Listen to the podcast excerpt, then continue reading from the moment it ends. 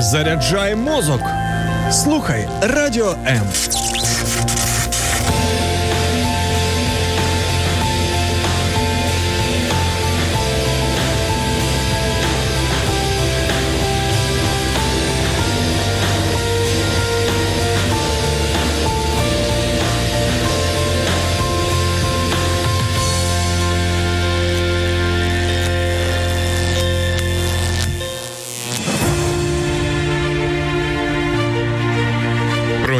чули всі, але мало хто знайомий особисто. Хто він? Програма про найкультовішу особистість у світі. Есть ли у Бога свободное время и как Он его проводит? Что ему приносит удовольствие и делает счастливым? Есть ли у Бога чувство юмора и можно ли найти какие-то шутки в Библии? Об этом поговорим сегодня в программе «Кто он?». Меня зовут Любовь Гасанова, и со мной в студии мой коллега, христианский пастор и магистр теологических наук Сергей Накол. Сергей, здравствуйте. Добрый день, Люба, и добрый день, друзья. Очень рада, что мы снова в среду можем встретиться и говорить о том, кто достоин этого. Но знаете, очень интересно, что сегодня у нас уже четвертый эфир нашей программы, угу. когда мы пытаемся понять и узнать, кто же такой Бог. И я вот о чем подумала, что э, практически все наши вопросы, все мои вопросы, они так или иначе связаны со мной. Ну, то есть с моим интересом. Угу, угу. И как-то вот оно эгоистичненько, мне так кажется. И если проанализировать вообще все, всю ну, жизнь нашу, да, и опыт обращения, когда мы обращаемся к Богу, и когда мы вообще обращаем на Него внимание, это вот когда нам это нужно. И у меня родился такой вопрос, как Бог вообще терпит вот наш такой тотальный эгоизм? Как он к этому вообще относится? Я думаю, это очень хороший вопрос, Люба, особенно в нашем контексте жизни, да, потому что действительно современный человек, он сосредотачивает очень много внимания на себя. Если, допустим, относительно недавно, да, в Советском Союзе большое внимание уделялось, да, коллективу. Ты должен быть в коллективе, не отрывайся от коллектива, да, вот все коллективное мышление, коллективизм. То сейчас э, мы можем видеть, наоборот, сосредотачивается внимание больше на самого человека, да, на а, то, что я, по сути, являюсь пупом Земли, центром Вселенной, все должно вращаться вокруг меня, но когда мы сталкиваемся с какими-то трагическими событиями в нашей жизни, то вот э, эта иллюзия, в которой мы живем, или которая нас уверяет средства массовой информации, масс-медиа, да, философия общей жизни, она показывает, что не все так просто, и оказывается, что я далеко не всегда пуп Земли, и далеко не все да. вокруг меня вертится. Как э, Бог все это терпит, вы, Люба, спрашиваете. Знаете, я вот сам удивляюсь, как он вообще нас терпит, вот этот наш эгоизм на самом-то деле. И многие вещи однозначно я не могу ответить, потому что действительно, вот когда наблюдая за собой, наблюдая за нашей страной, за нашим миром, я понимаю, насколько Бог на самом деле долготерпелив, какое он имеет сердце отца доброе, и э, рассматривая историю взаимоотношений Бога с людьми, особенно на страницах священных писаний Библии, я, я действительно поражаюсь тому, насколько он может терпеть и призывать как отец к тому, чтобы мы образумились и могли вернуться к нему. И э, самый-самый большой ответ на многие мои вопросы вот подобного свойства, это прежде всего в Иисусе Христе. Когда я хочу посмотреть вот на нашем понятном уровне, да, осязаемом уровне, а, таком вот воплощенном уровне, как тоже таков Бог, каков у него характер, я, конечно, смотрю на Иисуса Христа, на Бога во плоти. Про терпение, конечно, да. И я просто еще, знаете, что думаю? Я проводила аналогию и думаю, как бы я относилась к ребенку, который ну, допустим, когда он маленький, это понятно, он говорит, я там хочу, дай uh-huh, мне, мои желания там самые главные. Но я как родитель ожидаю, что по мере того, как ребенок будет взрослеть, у него будет какое-то понимание, что, uh-huh. в общем-то, есть еще какие-то интересы родителя, ему тоже что-то хочется, и это нормально, что, да, как вы сказали, не пуп земли. Uh-huh. И очень интересно, когда я писала в Фейсбуке по поводу, э, писала друзьям пост, что что бы вы спросили у Бога, Одна моя хорошая знакомая, которая была не раз э, гостьей студии нашей, угу. Оля Скордина, она психолог и автор книг, и художник, и блогер. Она написала очень интересный комментарий. Я хочу его сейчас э, э прочитать. Я бы спросила, о чем он мечтает, как ему живется, чего хочется, что огорчает. Спросила бы он сам это все придумал? Или кто-то помог? И зачем придумал, как развлекается, чем за, занимается, что чувствует, что для него ценно вообще и в отношениях с людьми, и в отношениях со мной. И вот э, я подумала, что да, действительно как-то не хватает вот такого взгляда именно на самого Бога как такового, без э, такой плотной, может быть, жесткой привязки к нам, а вот просто именно на Него Угу, Кто угу. он и каков он? Ну, э, смотрите, да, вот все то, что перечислено, все эти вопросы, по сути, на понятном нам уровне эти э, вопросы отвечаются в Библии, да, поэтому э, как, какие у Бога, каков Бога замысел, о чем он мечтает, к чему он стремится. Это все есть в Священном Писании. Вот давайте мы сегодня это и конечно, посмотрим, и да, рассмотрим. Да, да. И вот у меня такой интересный вопрос родился. Может, конечно, немножко глупый, детский, но тем не менее, чем Бог занимается целыми днями и ночами? Есть ли у него вообще свободное время? Смотрите, с первых а, глав книги «Бытие» мы можем увидеть, что Бог а, творческое творческий очень, он креативный очень. И поэтому э, Бог не лентяй, а Бог не праздный. И вот знаете, я часто, когда встречаюсь с людьми далекими от э, христианства или невоцерковленными людьми, и они часто ухмыляются говорят, ну, Сергей, ну это же неинтересно. Вот вы говорите там про какую-то вечность. Вот это всю вечность сидеть на этих облачках с арфочками. Я вот тоже вот, об этом праздно думала, вот это все. Друзья мои, откуда вы вообще взяли эту концепцию? Да, праздного времяпривождения. Потому что Библии претит совершенно такое понимание. Наш Бог из первых глав книги «Бытие» вы можете это увидеть. Это креативный Бог, творческий Бог, Бог, который действительно занимается вещами, которые совершенно прекрасны и благие, и точно так же Он и создал нас. По этой причине мы можем сказать, э, что на вопрос ответить, чем занимается Бог, Бог творит. Бог творит и поддержит творение во всем многообразии.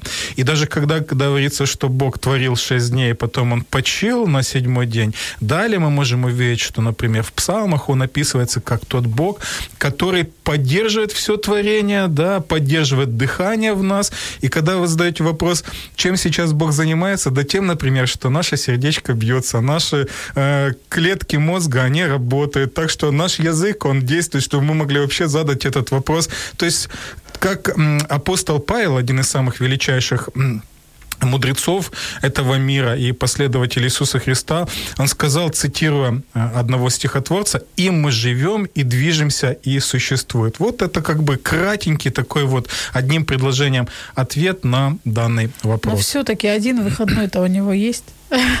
Если Бог почил, создал и почил, значит, все-таки какая-то такая, э, э, ну не то чтобы потребность, но какая-то может быть. Э, да, он тем самым тяга, показывает, да, он тем самым показывает, например, что с одной стороны он не лентяй, он он трудится, но с другой стороны у него есть время э, покоя, да. И вот смотрите, это очень важно для нас. Почему? Потому что если мы созданы по образу и подобию Божьего, мы созданы как креативные существа, мы созданы созданы не как лентяи. Следовательно, вот даже заповедь четвертая, которая есть, она крайне актуальна. Почему? Потому что там заповедь какая есть? Что ты шесть дней должен работать не ерундой заниматься, не валяться просто на диване. Ты должен работать, да, а работать для того, чтобы приносить пользу, для того, чтобы у тебя был определенный креатив.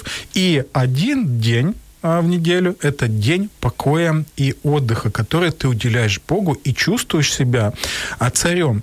Э, я хотел вот отметить, э, особенно в нашем современном контексте для наших слушателей, что вот эта заповедь, особенно в древнем мире, была крайне революционной. Мы принимаем ее, вот уже, знаете, под влиянием христианства тысяч лет, как само собой разумеющееся. Но в то время заповедь э, покоя, о дне покоя, она была революционна в каком плане? Почему? В том плане, что даже люди, которые занимали положение рабов, которые были трудягами, которые ишачили, да, как у нас в народе говорится, как папа Карло там, или на строительстве, где-то еще, у них был гарантированный день покоя, день отдыха, от Бога Израилю. В других народах этой концепции не было. Ты должен был просто работать, работать, работать, работать и работать, пока ты не умрешь. Ты работаешь, чтобы получить какую-то похлебку, ты принимаешь похлебку для того, чтобы работать, и ты вот находишься в этом цикле, как белка в колесе.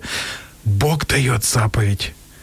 Ты работаешь, но я тебе даю покой. И в этот день даже раб, он мог почувствовать себя свободным человеком и царем, ощутить царственное, покой. И эта заповедь является также для современного человека хорошим антидотом от э, трудоголизма, в который мы зачастую э, погрязли и в котором мы находимся.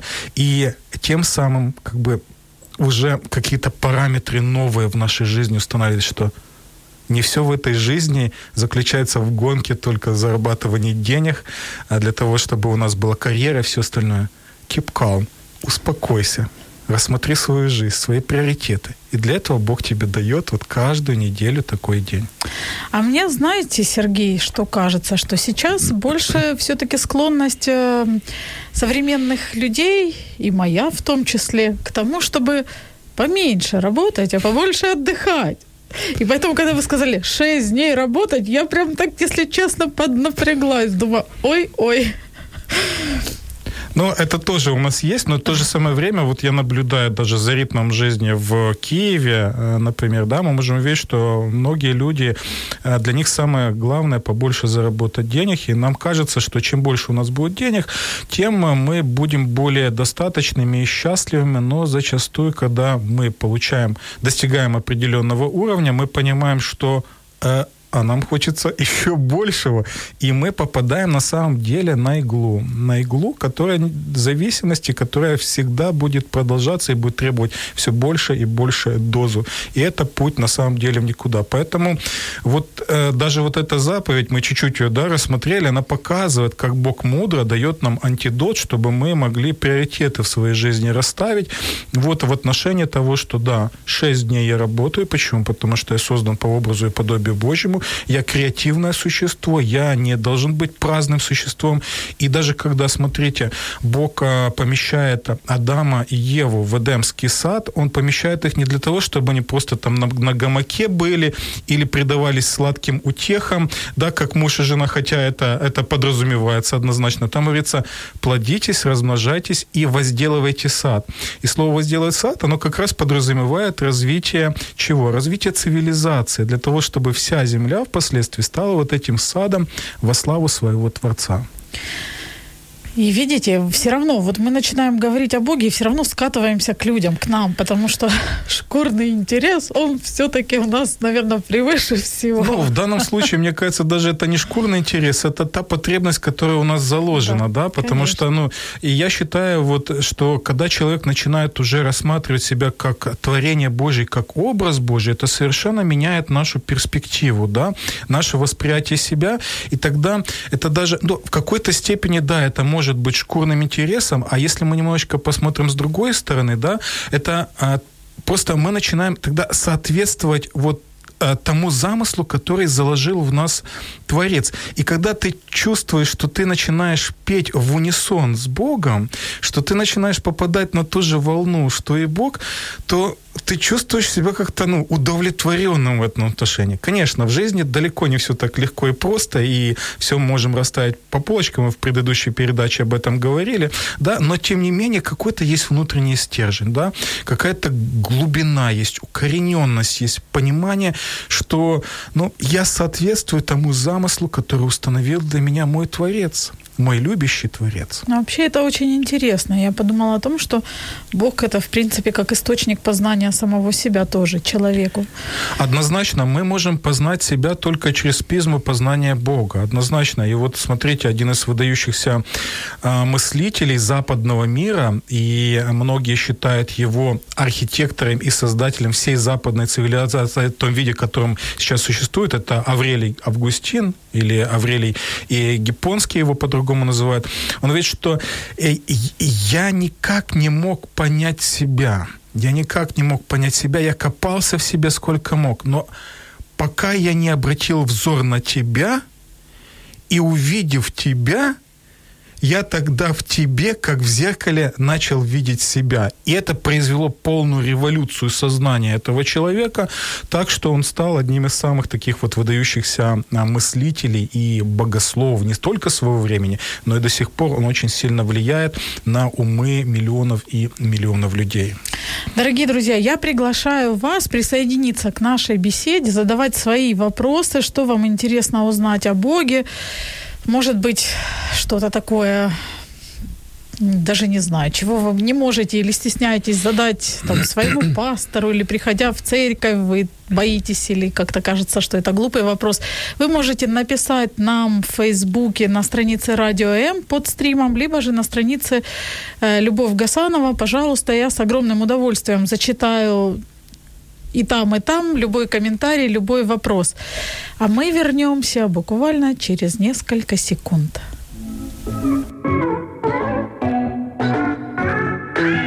Долучайся до прямого ефіру.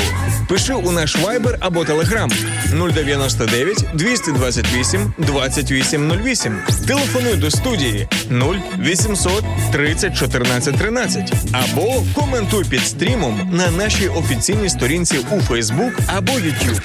Радіо М. Кожен слухач це наш співведучий.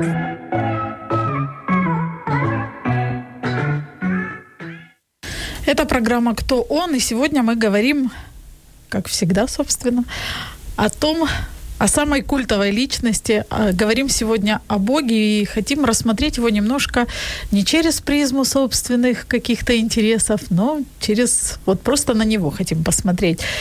О том, что у Бога есть хоть один выходной, мы уже примерно поняли. А что делает Бога счастливым, Сергей? А об этом мы можем прочитать в Библии. Бога делает счастливым прежде всего, когда все то, что создано Творцом, оно гармонирует его с изначальным замыслом. Это то же самое, когда, ну, опять же, это все-таки, знаете, параллели несовершенные, но тем не менее понятные для нас. Что нужно маме для счастья в отношении, да, с детками? Да, чтобы детки слушали, чтобы они были рядом, чтобы у нас какая-то была гармония, взаимопонимание, вот, а, вот эти все вещи. И Библия, Священное Писание точно так же показывает вот то, что Бог счастлив счастлив тогда, когда есть шалом. И шалом это не просто слово на иврите, когда там приветствуется в Израиле, у нас шалом, там э, э, Абрам, там шалом, э, еще кто-то. да? Это? да, шалом, прежде всего, это мир, покой, гармония, взаимопонимание. Это, знаете, такое многосоставное, многозначимое слово. Это подобно алмазу со множеством граней. Так вот, Бог счастлив, когда вокруг него есть этот шалом. И Бог, э, опять же, человеческим языком говоря, несчастлив, когда вокруг нас есть э, тоху вабоху, вот можете даже запомнить это слово, и даже говорить, это просто полная тоху вабоху. Вот, э, Я тоху вабоху, после эфира. тоху вабоху, это, конечно, не матерщина слово, сразу я успокаиваю всех, это одно из самых древних выражений, которые существуют вообще у человечества. Означает оно, на наш язык можно перевести как хаос, как э, разбитость, э, расстройство. И вот когда Бог видит в, в человечестве, в мире вот эту тоху вабоху, что он? Он видит, что это плохо, что необходимо восстанавливать этот мир для того, чтобы установить шалом. И по этой причине он и послал Сына Своего Единородного, да, чтобы вот как раз через него и восстановить этот шалом. Но, Сергей, актуально, если посмотреть и объективно посмотреть, случается ли этот шалом сейчас? Или же Бог живет в ожидании? Я думаю, что, а, опять же, Писания говорят о том, что Бог не ожидает, потому что Он не какой-то дедушка, который сидит на облачке и сложил ручки, ожидает, вздыхает, говорит, вот, ребят, я бы хотел бы вам помочь, да вот не могу, сатана тут вот мешает все это время. На самом деле, Писание нам описывает Бога как Бога деятельного, и Он а, постоянно а, ведет все к своей цели. Нам может казаться, и, и зачастую даже в, в Библии мы читаем о том, что люди, которые уверены в том, что Он есть, они служили Ему верно, они, тем не менее, говорили, доколе, Господи, сколько это все будет продолжаться. В книге Откровения мы, например, видим пронзительный образ э, людей, которые служили Господу Иисусу Христу, но которые были обезглавлены э, Римской империей за то, что они свидетельствовали об Иисусе Христе. Так вот, какой там пронзительный образ? Эти люди люди стоят, души их, под жертвенником небесным и вопиют Господу и говорят, доколе, Господи, доколе, Господи, будет несправедливость на земле, доколе не восторжествует Твоя справедливость над притеснителями. Да, многие вещи нам кажутся непонятными, но тем не менее Библия нас уверяет в том, что если Бог дал обещание, то Он все ведет к определенной цели. За тысячи тысячи лет до прихода Господа Иисуса Христа он дал обещание, что придет Спаситель, и он выполнил это обещание, потому что Бог, он не человек, сказал, значит, выполнит. Если он говорит, что благодаря смерти и телесному воскресению Иисуса Христа он установит свое царство и будет этот шалом, значит, рано или поздно это произойдет. Это, знаете, когда мы движемся к цели, к горе высокой, и вот мы идем, и далеко не всегда это такая вот стабильный подъем. Вот, э, потому что к этой горе еще много еще горных гряд есть. И вот мы поднимаемся, казалось бы, о, все, мы уже ближе, потом раз – Спускаемся, спускаемся. Ой, там вообще ущелина. Ой, там вообще мрак, ужас какой-то. А потом раз опять поднимаемся, поднимаемся. Кажется, еще лучше. А потом опять что-то происходит. Вот нечто подобное Сюрприз и происходит. Да, но тем не менее Бог все ведет к своей цели. Смотрите, да, когда а, в книге Деяния, например, апостол, последователь Иисуса Христа, проповедует о том, что а, вы а, Понтий Пилат вместе с представителями Римской империи сговорились вместе с представителями э, политического и религиозного истеблишмента Израиля для того, чтобы Э, казните Иисуса Христа, но дальше он объясняет, но это было согласно Божьему замыслу. Вам казалось, что вы выполняете mm-hmm. что-то свое, но Бог все равно достиг своей цели определенной. И это как раз, кстати, вот касается вашего вопроса, который вы задавали относительно, есть ли у Бога чувство юмора. Вот как да. раз можно в этом случае и поговорить. Потому что у Бога есть прекрасное чувство юмора на самом деле. И связано оно с чем? Смотрите, во втором псалме говорится, что а, псалмопевец говорит, что зачем метутся народы и племена замышлять тщетное против Господа и против Христа его. Да? И дальше он говорит, что Господь посмеется, Господь э, поглумится над ними. То есть этим людям будет казаться, что у них все схвачено, у них все на мази, они контролируют ситуацию, они как раз паны и боги уже вот в этом мирке нашем.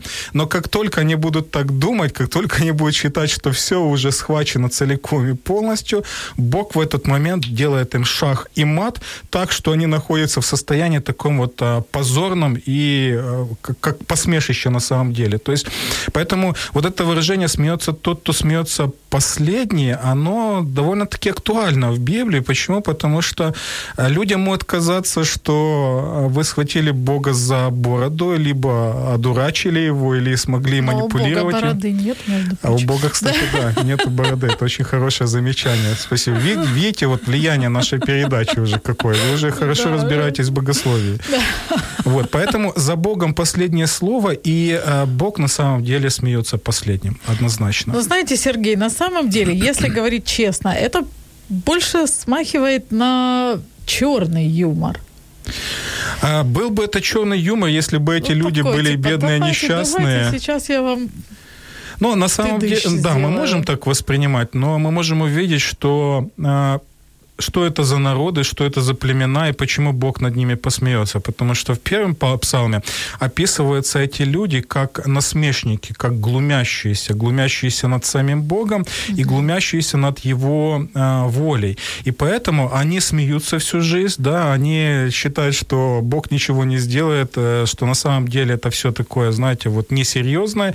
И вот в конечном итоге во втором псалме как раз псалмопевец говорит, что, друзья мои, э, вы можете смеяться, вы можете глумиться над Богом, но в конечном итоге Бог посмеется над вами. И это намного серьезнее.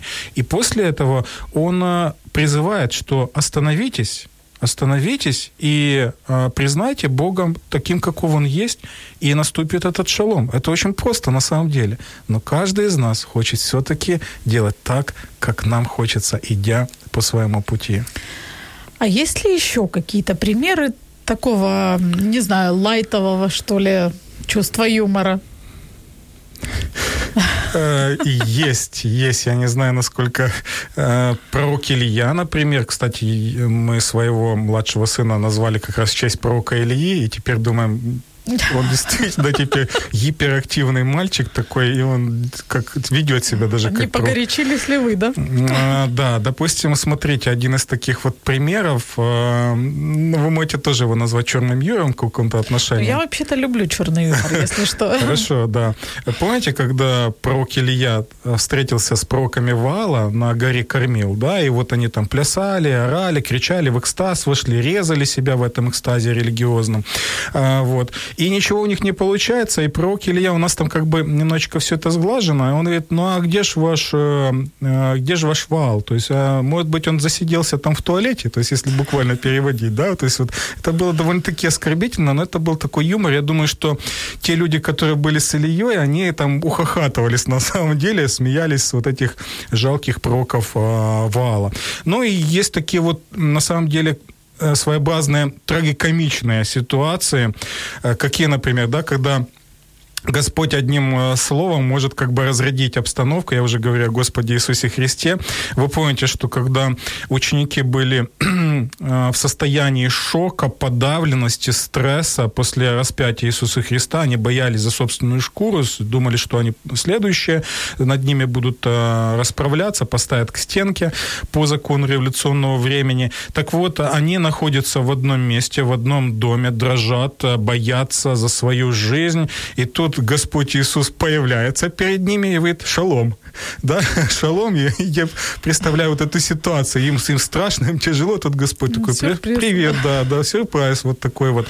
И я думаю, что действительно там описывается вот эта вся гамма чувств, переживаний, они в шоке, вот, а с другой стороны, там они обрадовались, они обрадовались, но еще не могли поверить, поверить что это на самом деле Господь Иисус Христос, поэтому даже Фома говорит, что не-не-не, нет, ребята, пока, пока не дотронусь, пока не прочувствую, и когда уже успокоился, он такой падает на колени, говорит, Господь мой, и Бог мой. Все, вот эта разрядка происходит. И дальше обратите внимание, как Господь Иисус поступает как самый а, лучший психолог. Почему? Что он делает? Смотрите, он не просто начинает проповеди читать, он рыбку им приготовил, а, медик вкусненький, дикий приготовил, да, вместе с ними кушает, общается. Посмотрите, как он действует для того, чтобы успокоить свой народ. Хороший пример, потому что я сразу подумала, что о том, когда приходит муж, и если он вдруг расстроен, то не надо спрашивать и доставать, а просто приготовить ему рыбку, мед и сказать, иди поешь, а потом поговорить. Ну, что-то такое было, смотрите, если мы насчет Ильи, да, э, помните, когда Илья был в состоянии э, подавленности, депрессии серьезной, и он подумал даже о том, чтобы умереть, да, то есть ему уже ничего не хотелось в своей жизни, и обратите внимание, когда Господь ему явился под можжевелым белым кустом э, в пустыне, что делает Господь? Он кормит его и дает возможность выспаться.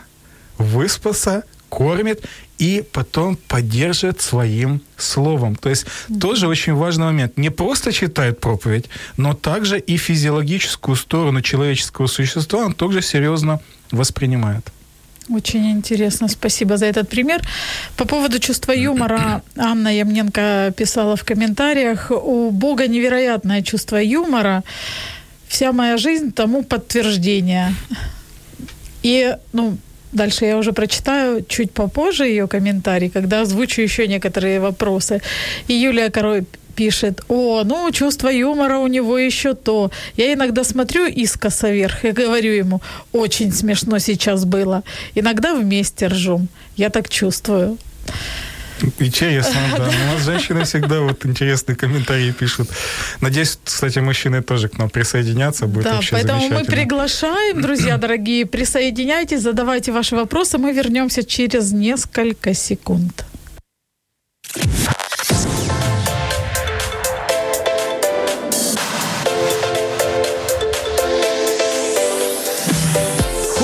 Побачити те, що відбувається за кулісами прямого ефіру Радіо М? Підписуйся на нас в соцмережах: Інстаграм Радіо М.Ю.А., Ютуб Радіо М та наш другий канал Радіо М Медіа, Фейсбук Радіо М.Ю.А., а також телеграм-канал Радіо М.Ю.А. Радіо М завжди поруч. Это программа «Кто он?» и в студии со мной Сергей Накол, христианский пастор, магистр теологических наук. Друзья, пишите комментарии под стримом на странице Радио М и на странице Любовь Гасанова. С удовольствием зачитаю ваши вопросы. Сергей, у меня такой вопрос. Да. У Бога есть друзья? С кем он дружит? Да, Библия четко ясно говорит, что, например, Авраам был назван э, другом Божьим. Да? Авраам – это тот человек, который жил на Древнем Ближнем Востоке, в таких городах древних, как Ур и Харан. Вы, кстати, можете поехать э, на, на Ближний Восток и увидеть раскопки этих э, городов. Так вот, это человек, который поклонялся самым разнообразным божествам, да, и не знал истинного Бога. Вот как раз этому человеку Бог явился совершенно неожиданно, да, и сказал, что я твой Бог, я есть Творец твой, и тебе необходимо будет а, пойти туда, куда я тебе скажу. И этот человек бросает, по сути, все, доверяется Богу, идет за Богом и доверяет тому обещанию, которое Бог ему дал. И вот э, Библия говорит, что Авраам был назван другом Божьим. Это действительно удивительная вещь, когда, казалось бы, творение, такое вот, мы уже говорили множество раз об инфузории туфельки, тем не менее, сам Бог называет его э, своим другом, то есть у них есть вот, вот эти дружеские отношения. Но это какие-то очень избранные люди? На самом деле а, Библия говорит о том, что а, всякий, да, всякий, у кого есть взаимоотношения с Иисусом Христом, этот человек называется другом Божьим, этот человек называется а, сыном Божьим, дочерью Божьей, да, то есть вот все вот эти выражения, они не просто образные выражения, это буквально, да, что я могу назвать себя по этой причине сыном Божьим, я могу себя назвать другом Божьим, я могу назвать даже Господа Иисуса Христа моим старшим братом, потому что Библия об этом мне говорит. Да, вот самое большое многообразие вот этих выражений, которые описывают наши взаимоотношения с Богом. И это ценно. Почему? Потому что вновь и вновь мы видим, что Бог, а, я говорю сейчас о Боге Библии, это не просто отвлеченный, отрешенный где-то там в трансцендентном мире божество, которое недоступно, но то, что в Господе Иисусе Христе, Он также как это называется, имманентен, то есть очень близок к нам, и благодаря Иисусу Христу у нас и могут быть вот эти а, тесные, я бы даже сказал в хорошем смысле интимные отношения, да, когда а, мы можем общаться с Ним как с братом, а, мы можем общаться с Ним как а, с нашим другом, вот, но в то же самое время понимая, что между нами все-таки присутствует определенная а, как бы ну, не, ну, скажем так, слово субординация, да? Определенная даже интеллектуальная разница, вспоминая да, про инфузорию Сто процентов, да. Сергей, ну вы можете сказать, что вы дружите с Богом? В определенном смысле, да, да, да. А как может выглядеть эта как выглядит ваша дружба? Дружба, мы знаем, да, что основные положения дружбы – это доверие, да, и привязанность друг к другу. Вот как раз э, в 94 году, я еще раз, смотрите, я не такой человек, что вот э, руководствуюсь больше чувствами. Но в 94 году э, произошло в моей жизни такое событие. Я бы сказал, я до сих пор его не могу объяснить. Поэтому я считаю, что это действительно сверхъестественное событие, когда приблизительно в 12 часов ночи а, вот я размышляю о Боге, почему-то значит, падаю на колени, осознаю свою греховность и прошу его простить меня э, ради Иисуса Христа. Да, то есть это как-то неосознанно было, никакого у меня богословия и в помине не было, как сейчас, допустим. Но было просто вот нечто такое вот доверие, какая-то вот любовь к Богу в Иисусе Христе, и потом вот это умиротворение, покой благодаря тому, что ты осознаешь, что Он прощает твои грехи, и ты тогда больше еще начинаешь Ему доверять. С одной стороны, взаимосвязь устанавливается между нами, и с другой стороны, доверие. Вот эти два качества, которые характеризуют дружбу. И в этом отношении я могу сказать, что как и наш праотец благословенный Авраам, я друг Божий. Почему? У меня есть связь э, с Богом, и у меня есть доверие Богу. Другое дело, что есть времена в моей жизни, когда я могу э, разочаровываться в чем-то, или я могу не так доверять Богу, как в другие периоды моей жизни, но затем, проходя это все, у меня это доверие по какой-то причине, как бы это парадоксально ни звучало, еще больше усиливается. И вот это доверительное отношение к Богу как-то становится еще более а, значимым, более как-то укорененным. Но опять же, объяснить все это, разложить по полочкам ну, хоть ставьте меня к стенке, не смогу. Ну, не будем ставить, Сергей, вас Спасибо к стенке. большое, да, у нас еще эфиры должны эфиры, быть. да. Но, в принципе, то, что вы говорили, это достаточно характерно, наверное, для любых отношений, для близких отношений с друзьями, с супругами, когда разные периоды бывают. Да, То есть, однозначно. когда очень чувствуется очень сильная близость, поддержка, доверие. А бывают периоды, когда люди охлаждаются, там, либо какие-то конфликты. Это, ну, это часть жизни, часть отношений тоже. Сто процентов, да. И это будет, поэтому многие люди разочаровываются, говорят, вот теперь что же это такое, да, вот я прошел такой период жизни. Да, это нормально, это как, это как в браке, друзья мои. А может быть и есть такие пары, да, которые, ну, идеально у них взаимоотношения, и все просто, аж просто наш тошнит, как он называется, да, вот как все это такое Елена Желена. Аж противно, да? да? У, у меня, я, я честно скажу, да, и я открыт в этих вещах совершенно, потому что не люблю лицемерить. Э, у нас далеко не всегда гладко и прекрасно все с супругой. Мы уже 18 лет почти вместе, плюс еще два года мы э, встречались, и далеко не все у нас гладно, красиво, и все вот на апогее таком идет. Но, тем не менее, это, это, это и есть отношения. Вот, да, такие отношения, да. Но это отношения мужа и жены в одной лодке, которые они находятся и как мы вот ехали сегодня на эфир с вашим супругом, да, и говорили, что ну куда я денусь с подводной лодки, Конечно, да, некуда. в этом отношении, да. Сергей, а как подружиться с Богом? А, как подружиться с Богом? Я думаю, что вот это тот вопрос, который у каждого человека, я думаю, каждый контекст вот а, разный может быть, да, я вам немножечко описал свой контекст, у кого-то может быть другой контекст, но прежде всего, если говорить с библейской точки зрения, подружиться с Богом, это прежде всего подружиться с а, Иисусом Христом, да, и получить тот подарок, который Он принес от Небесного Отца грешному человечеству, а именно спасение. Получив а, спасение от Иисуса Христа, тогда у нас могут быть эти доверительные, дружеские отношения. Хорошо, как его получить? Признать то, что я грешник, и начать, э, и начать общение с Иисусом Христом, каким образом слышать, что Он говорит. А говорит Он через э, Божье Слово, через Библию. И чем больше я изучаю Библию, тем больше понимаю, что эта книга э, уникальная. Эта книга не может быть написана сугубо или придумана только людьми, потому что в ней содержится столько информации подтвержденной, да, сверхъестественно, что я могу доверять Э, священному писанию и советовать, рекомендовать и другим людям э, погружаться, погружаться в э, глубины священного писания для того, чтобы слышать там сверхъестественный голос Божий. Сергей, вопрос. Да. Если мы говорим о том, что с Богом э, имеет смысл разговаривать, да.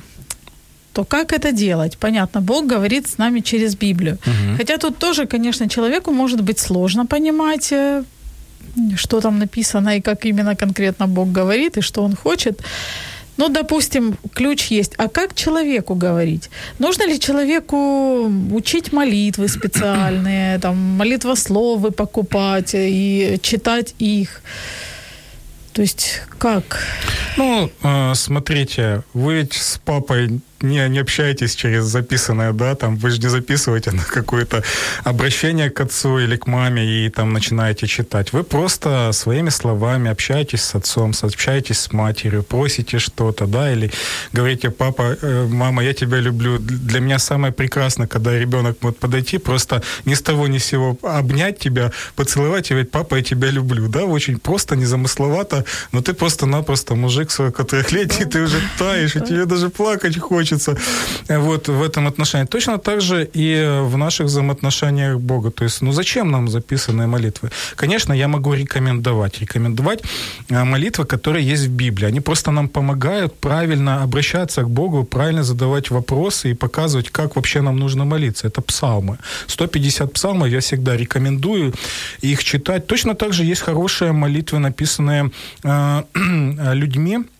христианами в течение истории. Там, допустим, молитва Франциска Осийского, да, молитва оптинских старцев, там вот, которые популярны. То есть с ними можно ознакомиться, чтобы, ну, это был такой вот пример качественного такого контента, да, молитвенного. Но, друзья мои, это не обязательно, потому что Богу можно молиться своими словами, как можешь, так обращайся. Главное, что есть у тебя эта взаимосвязь. Потому что если мы посмотрим на ребенка, ребенок э, в двухлетнем возрасте обращается к маме и папе э, на одном уровне. Когда ему 16 лет, вот моему сыну скоро 16 лет, старшему будет, он уже совершенно по-другому с папой и мамой общается и уже знает, как что это делать, да? Или по себе вижу, мне 43 года, я, конечно, совершенно по-другому теперь отношусь к своим родителям, к маме, к папе. Это совершенно другой уровень э, отношений, чем это было в подростковом периоде или, конечно, там, когда мне было 3 годика. Сергей, такой вопрос. Хорошо, допустим, человек может говорить э, любыми там своими словами, как понимает, как чувствует. Дети как к нам обращаются? Они обращаются из разных мест. Ну, простите меня за этот пример, конечно, но даже сидя в туалете, ребенок да. кричит: Мама, папа, дай мне то. Есть ли такие места, которые, из которых нельзя обращаться к Богу? Ну, как бы неприлично или как-то это оскорбительно, может быть, для него.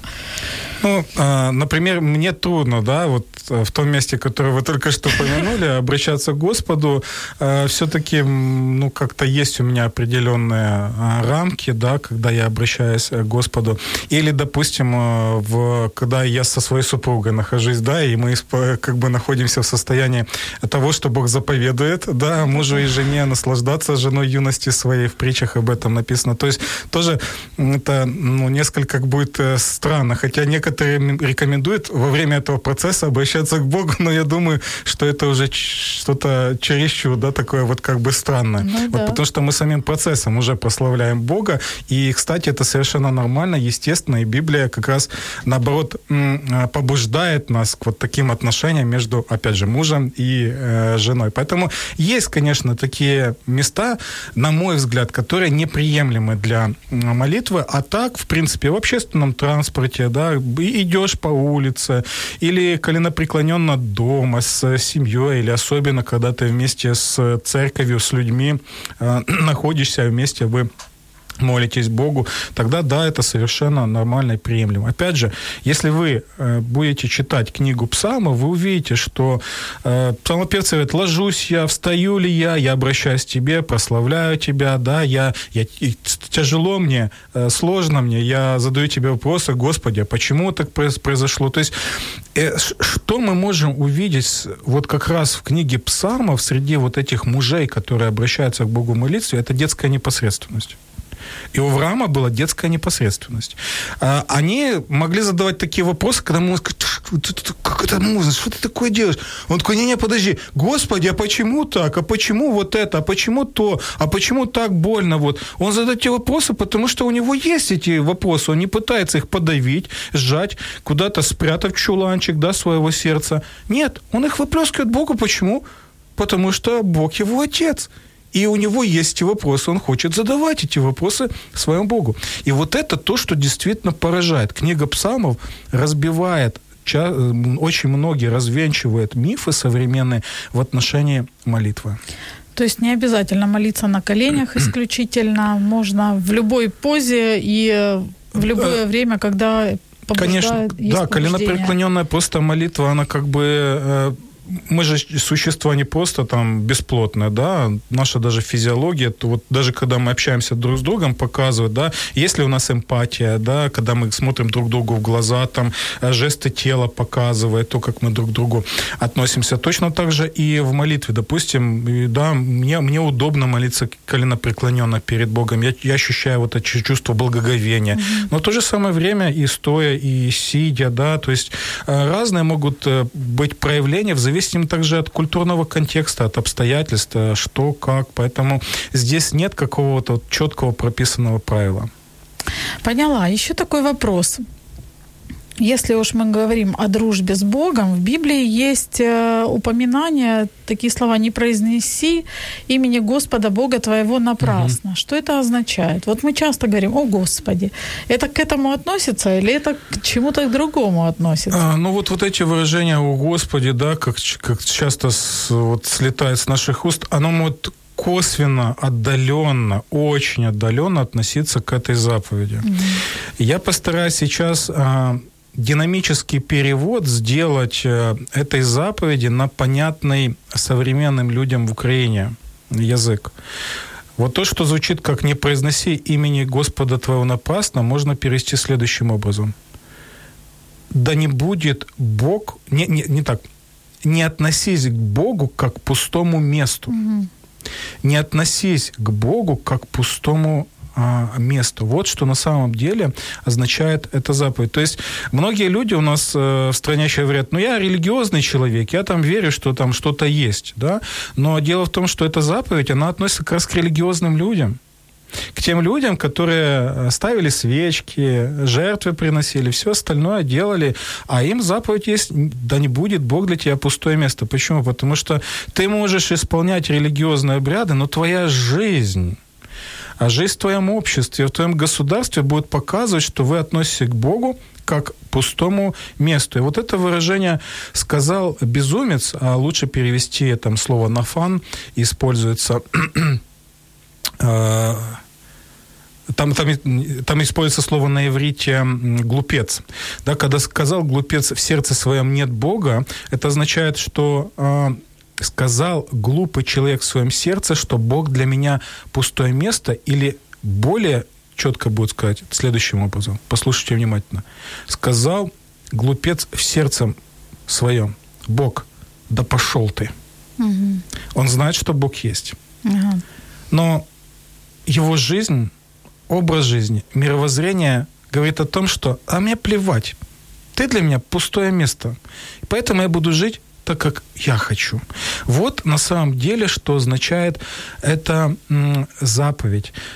А вот, да, в какой-то мере вот это то, что вы сказали, что произносят «О Господи, о Господи», да, это можно, но это слишком-слишком э, отдаленно, очень угу. простенько. Все намного угу. глубже на самом деле. У меня есть еще один важный вопрос, но у нас уже нет времени. Я думаю, что, наверное, мы в следующий раз поговорим о том, Почему вообще в Библии говорится, что мы должны бояться Бога? Если мы друзья, если Он наш Отец, почему Ему хочется, чтобы мы Его боялись?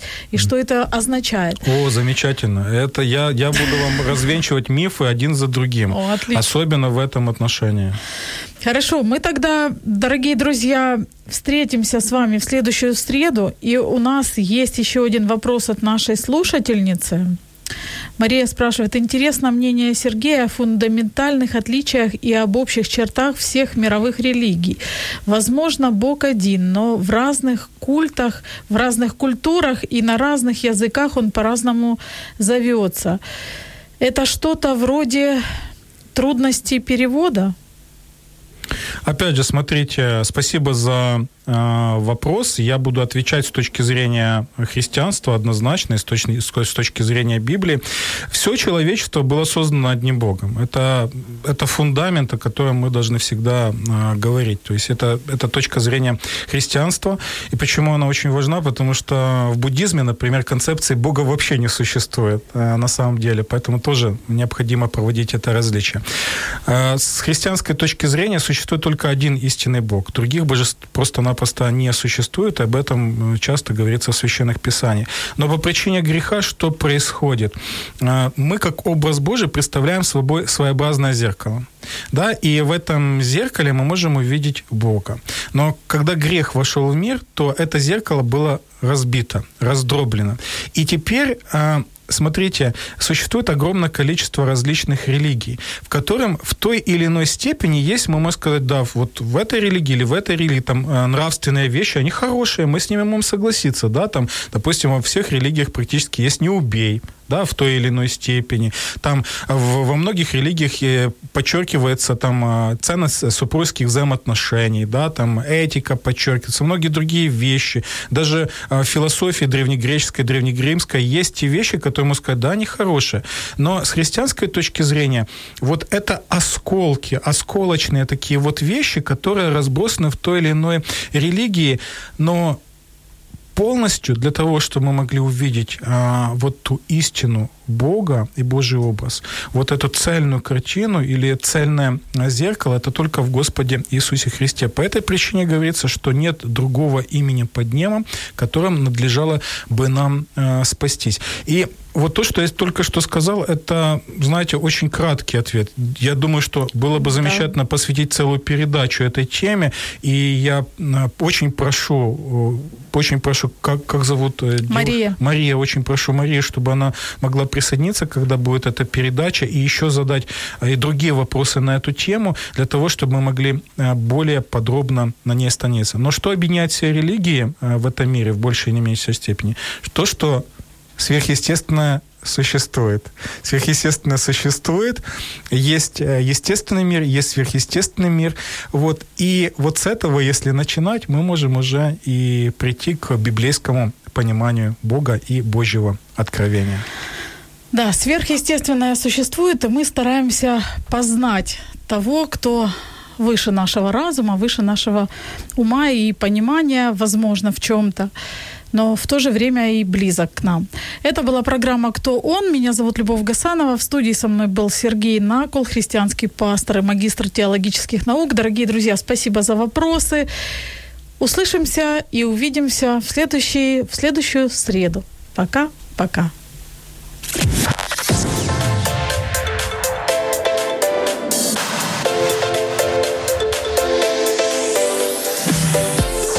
Побачити те, що відбувається за кулісами прямого ефіру Радіо М?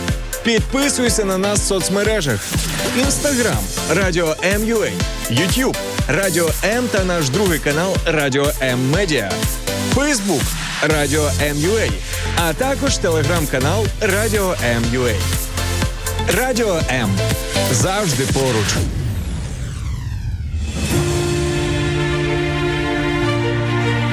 Про нього чули всі, але мало хто знайомий особисто. Хто він? Програма про найкультовішу особистість у світі. Якщо вас зацікавила тема передачі або у вас виникло запитання до гостя, пишіть нам radio.m.ua Радіо М про життя серйозно та з гумором.